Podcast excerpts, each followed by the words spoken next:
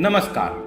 स्वागत है आप सभी का रामायण से पहले पॉडकास्ट के तीसरे एपिसोड में। दूसरे एपिसोड में हमने सुकेश के पुत्रों माली, माल्यवान और सुमाली के विश्वकर्मा द्वारा निर्मित लंका नगरी पर आधिपत्य के बारे में सुना।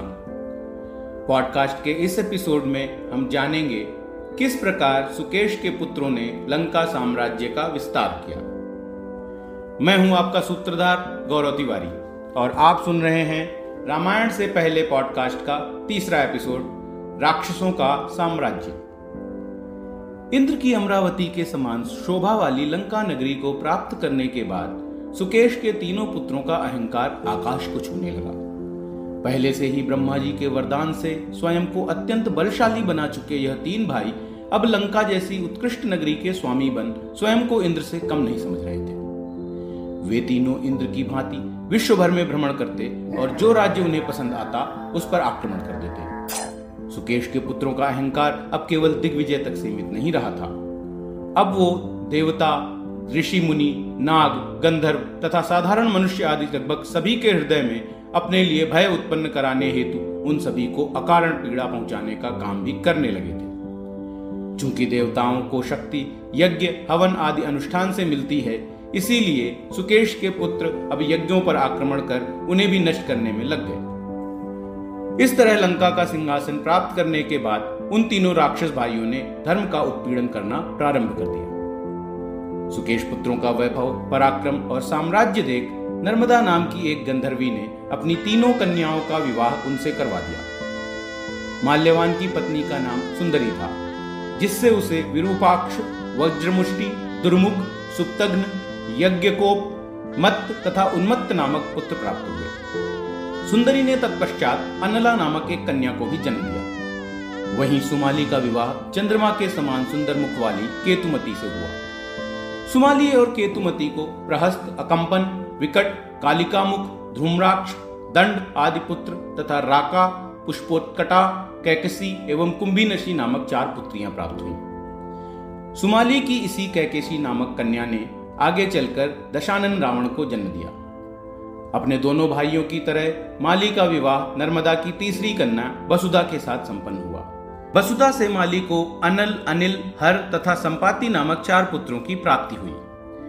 इस प्रकार सुकेश के वे तीनों महाबलशाली पुत्र अब अपने अनेक पुत्रों तथा राक्षसों के साथ लंका पर राज्य करने लगे। माल्यवान, सुमाली और माली के पुत्र भी अपने पिताओं की भांति असीम शक्तिशाली तथा क्रूर थे। वे भी उत्पीड़न को पारिवारिक परंपरा मानकर सकल प्राणियों पर अत्याचार करने लगे। देवताओं के साथ संग्राम के समय, साक्षात मृत्यु के समान प्रतीत होने वाले ये सभी भाई माया युद्ध में भी अतुलनीय थे। अतः जब सुकेश वंश के पापों का भार उठाना जगत के लिए असहनीय हो गया, तब समस्त देवता अपनी गुहार लेकर महादेव की शरण में गए। शिव जी के चरणों में स्वयं को समर्पित कर इंद्र ने कहा, हे त्रिलोचन, हे आशुतोष, अब आप ही हमारी रक्षा कर सकते हैं। ब्रह्मा जी का वरदान प्राप्त कर सुकेश के पुत्रों तथा पौत्रों ने समग्र सृष्टि में हाहाकार मचा रखा है। यज्ञ स्थलों को नष्ट कर तथा ज्ञानी गुणी वेदज्ञ ऋषि मुनियों की हत्या कर वे जगत से धर्म का नाश करने पर तुले हुए हैं। मनुष्य तो मनुष्य, यहाँ तक कि नाग, गंधर्व तथा देवता आदि भी उनके अत्याचार के सामने विवश हो चुके हैं। अतः हे संहार करता आप सुकेश तथा उसके वंश का विनाश कर सृष्टि की रक्षा करें। देवराज इंद्र की बातें सुनकर जटाजूटधारी भगवान शंकर ऐसे गहन चिंतन में खो जाते हैं, मानो किसी धर्म संकट में पड़ गए हों। थोड़ी देर बाद इंद्र की ओर देखते हुए शिव जी उत्तर देते हैं। देवराज, विवश तो मैं भी हूँ। सुकेश देवी पार्वती को अत्यंत प्रिय है। एक प्रकार से गणेश और कार्तिकेय के बाद सुकेश ही मेरी प्रिया पार्वती की तीसरी संतान है। इसीलिए मेरे द्वारा उसका तथा उसके वंश का वध करना असंभव है। परंतु मैं आपको भगवान श्री हरि की शरण में जाने का परामर्श अवश्य दे सकता हूँ। वह मेरी तरह वचनबद्ध नहीं है। वह निश्चय ही सुकेश पुत्रों की समस्या का निवारण करेंगे। शिव जी की बातें सुनकर इंद्र आदि सभी देवता उन्हें प्रणाम करने के उपरांत भगवान विष्णु की शरण में जाते हैं और उन्हें अपनी पीड़ा का बखान करते हैं।